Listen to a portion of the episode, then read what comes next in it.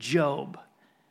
Now, the book of Job um, is an interesting book. It's an interesting storyline, a real life story in the life of Job. And really, there's almost like two separate storylines going on simultaneously, but there's a storyline that Job knows nothing about. It's kind of like there's this onstage story that Job is involved in, and then there's this, there's this backstage story that he's totally unaware of. It made me think about uh, several years ago. Uh, Lisa and I, we traveled to Las Vegas. Like it's it was a bucket. Like I guess you got to do it at least once. I, I, it's funny because we were on the plane and we're sitting next, next to this young adult guy. You know, he's like, "So Vegas." I'm like, "Yeah." And he's like, "So you? I mean, you you party?" And we're like, ah, "I mean, not not a lot." And he's like, "Oh, okay. Oh, you gamble?" And we're like, "Well, no, we really haven't." Really, we don't really gamble. He looks at us, he's like, why are you going to Vegas? and we're like, it was a cheap flight, warm weather, and we heard good restaurants and shows. Well, while we were there, um, a high school friend of mine, his name is Tony Vergot. Tony uh, was a lead carpenter at the MGM Grand Hotel.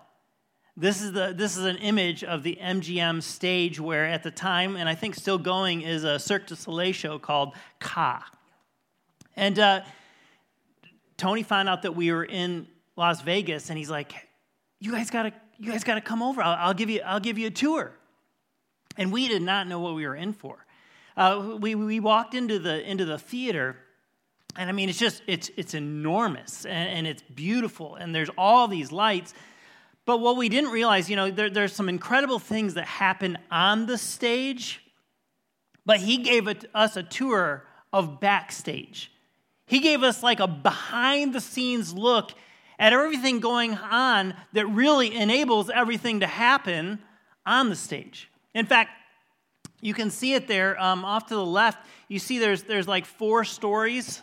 So this theater is four stories high, and actually, what you, what you may not be aware of is that it goes three stories below as well.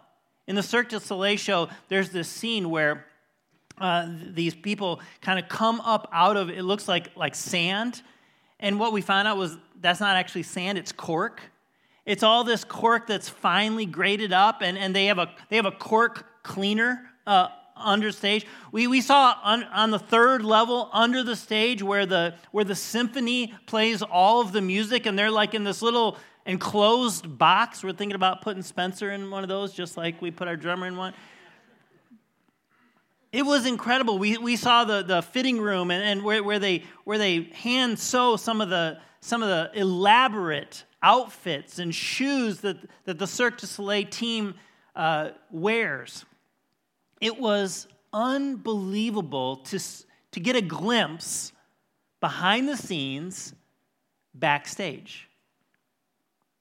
And in the story of Job, there's a whole other storyline occurring behind the scenes that Job is completely aware. But let's start and look at this book, and, and we're entitling this, this message, A Journey Towards Wisdom. And we want to learn some things that Job learned, and so that maybe we don't have to learn them the hard way, we can learn them from his life and his story. So let's start, and, and, and we're on stage now, and it's like there's a narrator that comes out and he kind of introduces the storyline. And, Job 1 1 3 says, There once was a man named Job who lived in the land of Uz, not to be confused with the land of Oz. Uh, he was blameless a man of complete integrity. He feared God and he stayed away from evil. Wow, what an like isn't that what you'd want written on your epitaph? Nowhere in scripture is there this kind of holistic description of a man like Job, blameless, complete integrity. That is his outside life matched his inward life. He was who he was at all times, and he feared God and he stayed away from evil. This is, this is the main character, really, of this story. And it says he had seven sons and three daughters, 10 kids in total. He owned 7,000 sheep, 3,000 camels, 500 teams of oxen, 500 female donkeys. He also had many servants. He was, in fact, the richest person in that entire area. Job was rich, and he wasn't just rich in wealth and money, he was rich in relationships, a family, 10 children. I just had both of our girls home for Thanksgiving, and I felt like the wealthiest man in the world, like just to have that time, right?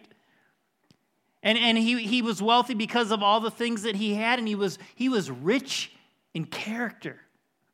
This is what we know about Job so far in the story. And then it goes on. It says Job's sons would take turns preparing feasts in their homes. And they would also invite their, their sisters to, to celebrate with them. And when these celebrations ended, sometimes after several days, it says Job would purify his children. He would get up early in the morning and he would offer a burnt offering for each of them. Now, pause there because Job was living under the Old, Old Testament system of law. And, and when somebody sinned, when somebody did something wrong, they would have to sacrifice an animal.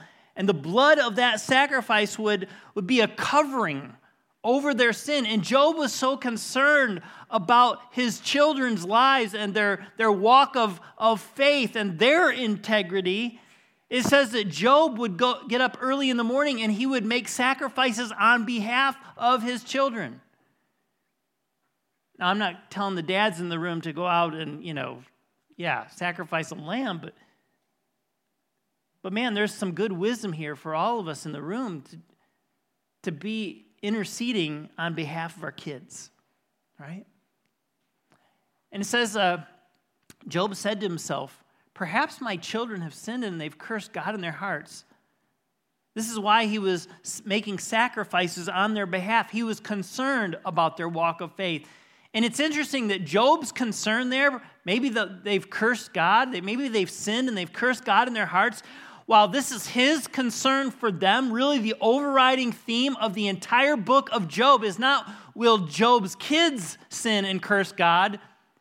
It's really the question of with all that is going to come Job's way in hardship and pain and suffering, will Job sin against God and curse God in his heart? And it says that this was Job's regular practice. This wasn't just a one time thing. This is who Job was, constantly coming before God on behalf of his family, living as a man of integrity, uprightness, blameless. That's on stage. Now let's go backstage, behind the scenes. Remember, Job has no idea that this too is happening. It says one day, the members of the heavenly court came to present themselves before the Lord. And the accuser, Satan, came with them. Where have you come from? The Lord asked Satan. And Satan answered, I've been patrolling the earth, watching everything that's going on. And I love this says, Then the Lord asked Satan, Have you noticed my servant Job? It seems as if there was like a, a pride in the heart of God for his servant Job that lived blamelessly, that walked uprightly, that was a man of integrity, that prayed consistently daily for his family. God says about Job, he's the finest man in all the earth. He is blameless, a man of complete integrity, and he fears God and stays away from evil. It's one thing to have other people say those kinds of things about you, it's a whole other thing to have the God of creation say those kinds of things about you. So, so God says, Satan, have, have you noticed Job like this guy? He loves me and he serves me. Well, Satan replies, Yes, uh, Job has good reason to fear God. You've always put a wall of protection around him and his home and his property. You've made him prosper in everything that he does. Look how rich he is. And then Satan says, But reach out and take everything that he has, and he will assure you, surely curse you to your face. What's God going to do? Verse 12. All right, God says, you may test him. Do whatever you want with everything he possesses, but don't harm him physically. And so it says Satan left the Lord's presence. One writer puts it this way that Satan is on a leash. Notice he had to report to God and get permission to God to do anything to Job. But it's a long leash. and, here, God kind of lets the leash out on Satan to go after Job and all that he has. But it's still a leash. So that was backstage. Remember, Job has no idea that this is going on. Job is just out there living his life, following God, fearing God, being a man of integrity and character. And we can't, we can't go through all of it. Let me just summarize as what happens in cha- just in chapter 1 alone after God gives permission to Satan to go after Job. All of Job's servants are murdered. Not only that, all of Job's animals, remember there was like hundreds and hundreds and hundreds and hundreds of them, they're either stolen or killed. This is all in like a matter of a few verses, okay? Job's house collapses in a violent storm. On top of that, all 10 of Job's, Job's children were in that house and perished. Can you imagine? I mean, we think we have it bad. we had a rough day or we're going through a tough time. I think about the stuff that Lisa and I have been through as a family with our son Carter, and yet, man, at least we still have him. And everything is stripped from Job's life. So, what's Job going to do? It says Job stood up and he tore his robe in grief. It wasn't that he wasn't upset, there was deep grief. It says then he shaved his head, but he fell to the ground in worship. And he says, I came naked from my mother's womb, and I will be naked when I leave. The Lord gave me what I had, and the Lord has taken it away. Nevertheless, praise the name of the Lord. And it says, and in all this, Job did not sin by blaming God. Wow. That is faith. That is integrity. That is character at its best. Well, let's go backstage. Satan has watched all this occur and he thought he was going to really get at Job. And God says, You know what? Go ahead, test my servant, and, and you'll see how he stands the test. And, and so, backstage, this is all happening. Now, Satan goes to the Lord. He says, Skin for skin, a man will, will give up everything he has to save his own life, but reach out and take away his health, and he will surely curse you to his face. So, so Satan looks at, at God and says, Yeah, I know you, he, didn't, he didn't cave on you yet. He didn't curse you yet, God. But that's just because I've taken all this stuff. But if you let me lay a hand on Job himself, if you let me affect his personal well being and health, then, then he is going to curse you to your face, God. And over the next several chapters, these, this is the list of things that Job faces emaciated, body shriveled, swollen eyes, boils on the skin, fever, unsightly appearance, itchy skin, diarrhea, con, uh, constant aching, and bad breath. like Job is just whittling down to nothing. His, his physical life is being stripped from him. And some of you in the room, you've been in that spot. Or you, you have a loved one that their physical abilities are being just stripped of them, and you're watching them in pain and suffering. And this is where Job is at. He's lost all that he has, and now his very life seems to be slipping away. And then, then he takes a hit from his own wife. His wife said to him, Are you still trying to maintain your integrity? Curse God and die. And we can, we can judge his wife, and yet, remember, she's not seeing anything that's happening behind the stage, behind the scenes. She doesn't know that God is orchestrating and overseeing this whole entire thing, and it's a grand test of Job's faith and of hers, and she's ready to cave. She's ready to call it quits. She's ready to look at her husband and, and just say, Man, are you still trying to be a person of integrity and character? Just give up already. Curse God. If this is how God treats us, curse him and just die. So, so Job doesn't just take a hit in his health, he doesn't lose all that he has. Now he's taking a hit from the person that's supposed to be his closest companion and confidant. What's he going to do?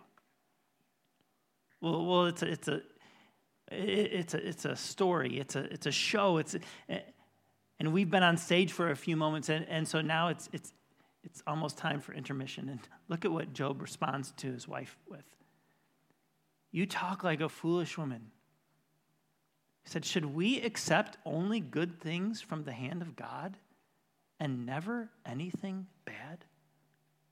Says so in all this, Job said nothing. He keeps his integrity, he keeps his faith. But Job, Job has lost so much. So we're at intermission. Let's just breathe for a moment. This is a heavy story. You know, just like Job, who lost his family, there's probably people in the room that this Thanksgiving there was an empty chair at the table. And, and there's been a loss. Or you're approaching Christmas and there's going to be an empty chair at the table. And you may not know what it feels like to lose 10 children, but, but you've lost somebody important in your life this year, or maybe over the last couple years, and you know that the holidays are always more difficult. Um, so, for our intermission, I just want to share an opportunity for you. This year, we're trying something new at the chapel, brand new opportunity uh, that we're calling Blue Christmas. Blue Christmas is a, is a night of remembrance. It's a night to come together on Tuesday night, the week of Christmas. Um, it'll happen at our Sandusky location. It's the first time we're trying this, so we're just trying it at one location, but everybody's invited. And if you've lost a loved one um, over the last years, years, uh, and, and, you need a place to remember, to, to, to grieve, maybe a pra- place to remember and celebrate their life. Um, we want to invite you to come to Blue Christmas. It's going to happen just that evening, 6 to 7.30. It's open to the whole family. We'll gather together just for a few moments to recognize that we're, we're, we're not alone in loss and in grief. And, and then you'll have the opportunity to travel to multiple different stations. This is open to kids, families, individuals. Everybody is invited. And at some of these stations, you'll, you'll, partic- you'll participate as you want to. You don't have to go to all of them. You can just do one, or you don't have to do any of them. But there's some special stations where you'll be able to float around and just have some ways to remember. To, write, to, to create a little ornament with your loved one's name that you'll be able to take home with you to hang on your tree, to continue to remember them at Christmas. Or to enter into a room and be, be prayed for by some of our prayer team or elders if you wish. Or, or to be able to uh, take a moment and to light a candle representing your prayers for other people, other families, because you'll, you'll see you're not alone and there's others that hurt and grieve at Christmas. And you can just light a candle and take a moment to pray for others because sometimes it's really important for us to get our eyes, our hearts, our minds even off of our own pain and grief and, bear somebody else's burden. And in, in doing so, it will even help us and release something in us. There'll even be a station where kids can come and they can draw a picture to Papa or, or create a little memory bracelet of their grandpa or grandma or their parent that passed away. So I hope that you'll make that a priority um, and if you know somebody that that might be beneficial towards, would you invite them to Blue Christmas? If you, if you want out at the Welcome Center today, there's some Blue Christmas cards. It explains a little bit more of the experience and what you can anticipate, and uh, will be a good reminder. Uh, so be with us for Blue Christmas. All right, that's intermission. Let's go back on stage, okay? Back on stage. What's, what's going to happen next in Job's story? Remember, God's, God's given Satan permission to, to go at Job himself, and he's stripped him of all, all, all, all of his health. And now Job himself is suffering deeply. And I'm sure Job, like any normal person, would have been asking the question why? Why? Why? And if it wasn't already enough that he would take a hit in his health and take a hit from his own wife, now as he's asking the question why, God just seems to go absolutely silent. And the only people that start to speak up are Job's friends. And you think, oh, good, at least he's not alone in this. And, and for a few days, several days, uh, they just sit, they did the right thing. They just sat and they wept with Job. But then curiosity and wonder and questioning and doubts started to fill even Job's closest of friends' minds and hearts. And they're seeing him, seeing him go through all of this suffering. And he's asking, why, why, why? And they start giving some suggestions. They say things like, Job, obviously you're being punished for offending God. You've offended God. You better apologize to him. You better confess your sin. Thanks, friend, right? Or they say things like, uh, Job, God wouldn't let bad things happen to a, to a good person, implying you must have done something wrong to deserve all this punishment. And this was kind of the normal way that people dealt with pain and trials and judgment in their day. That they thought that if you were sick or you were going through a hardship, that obviously God or the gods were angry at you. And sometimes that's how we live in this world, don't we? We, we, we might not say it this way, but we believe in this kind of unidentified karma, like, oh, well, she's getting it. She must have done something wrong. But see, we know what was happening behind the scenes, don't we?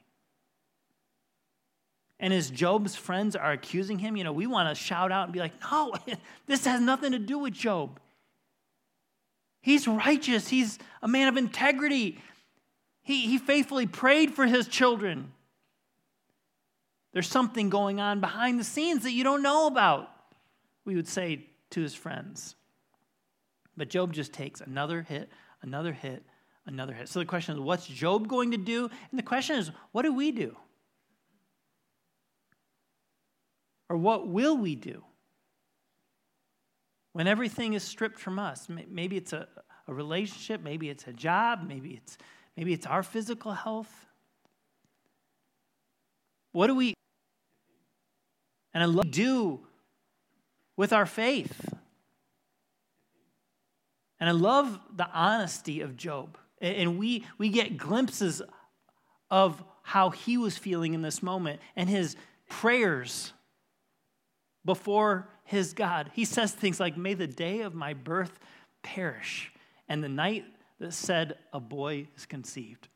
Job was like, I wish I would have never been born if this is going to be my life. Job prayed things like, Why have you made me your target, God? Have I become a burden to you? Maybe some of, somebody in the room has felt like, What is wrong with me, God? What, why are you doing this to me? At least that's what we felt, and that's what Job felt. And yet we know God, God wasn't the one that placed the target, Satan was the one that was attacking. Yes, God was still in control and he was allowing it. Or maybe Job 10:3, does it please you to oppress me, to spurn the work of your hands while you smile on the schemes of the wicked? Job was like, man, it feels like all the wicked just are, are, are prospering and being blessed. And here I have I've tried to keep my integrity, and this is what I get for it. And yet we get glimpses of Job's heart and Job's faith, even in chapter 13, verse 15. He says, Hey, though he slay me, even if God takes my very life, he says, I will hope in him. I will not give up. But he had said some hard things to God, and God has been silent. And then the Bible says that God spoke. And God speaks from a whirlwind, it says. In verse 2, it says, Who is that that questions my wisdom with such ignorant words? Brace yourself like a man, Job, because I found some questions. I have some questions for you, and you must answer them. God is about to put Job back into his place and show him what place God has in the universe. He says, Where were you when I laid the foundations of the earth? Tell me if you know so much. How, who determined its dimensions and stretched out its surveying line? Can you shout to the clouds and make it rain? Can you make lightning appear and cause it to strike as you direct? Who gives intuition to the heart and instinct to the mind, Job? Is it your wisdom, Job, that makes the hawk soar and spread its wings towards the south? Is it at your command that the eagle rises to the heights and makes its nest? Job, and then he finishes Are you as strong as God? Can you thunder with a voice like his? All right, then, put on your glory and splendor, your honor and your majesty, Job. God puts Job in his place. So, what's Job going to do? And Job responds, You said, Listen, and I will speak. I have some questions for you, and, and you must answer them. I had only heard about you before, but now, Job says, I have seen you with my own eyes. I take back everything that I said, and I sit in dust and ashes to show my repentance. Now, what's interesting is we, you see, we have the blessing of knowing the whole story. And and Job's and later in Job's life, Job, God blesses Job so incredibly.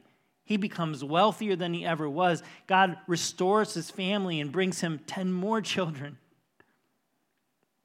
But before God did anything more to bless Job, these are Job's words. Job repents and says, Listen, I, I spoke of things that I know nothing of, and I repent. Forgive me, God. So there's two lessons that I want us to walk away from the story of Job and the wisdom of Job. Number one is there is an order in the universe, and we cannot generalize from our personal pain that it is otherwise. God was pointing to the order of the universe and that He was the one ordering all things. And sometimes when we're going through pain and suffering and loss, we feel like it's all so random. Like, why? And what is this about? And is there any point to this? And because we have a relationship with the God that created us and loved us and ultimately is in charge, we can know that there still is some sort of point. There is still some sort of purpose in the pain and in the loss. And lesson number two God can use trials to be, build spiritual depth into our lives that would not happen otherwise. Job said, Listen, I knew about you before, but now I have seen you face to face. If you've never been through real hardship or suffering, I don't wish it on anyone. But at the same time, I will say, without pain and suffering, you could be missing out. You could be missing out on a glimpse of God that you've never had before. You could be missing out on a closeness to your Creator that only comes in the midst of hardship and suffering. And so, if it comes and when it comes, don't run from it. Just embrace it and know that God will be with you and that He's writing a whole other story. I love the way D.A. Carson puts it. He says, In the darkest night of our soul, we have something to hold on to that Job never knew. We know Christ and we know Christ crucified. Christians have learned that when there seems to be no other evidence of God's love, they cannot escape the cross. And I don't know what you've gone through or what you will go through, but I hope you know this that no matter what you face, no matter how hard it might get, no matter how, it, how much it does not make any sense, and this is what has held us together, I just know that my Jesus went to a cross and was punished brutally and gave his life away for me. And nobody has ever loved me like that. So, no matter what happens in my life, no matter what happens in your life, we have proof from the cross that God is still in control and that God does love us no matter what. Would you pray with me? Lord, thank you that you love us. God, for people in the room that have suffered great hardship and losses, would you tend to their hearts and their souls and their hurts and their pain? God, would you give us courage? Would you give us character? Would you make us men and women of integrity? That with Job say, can say, even if he slays me, I will yet praise him. Would you receive glory and honor, God, even in and through our sufferings? In Christ's name we pray. Amen. Have a great rest of your weekend.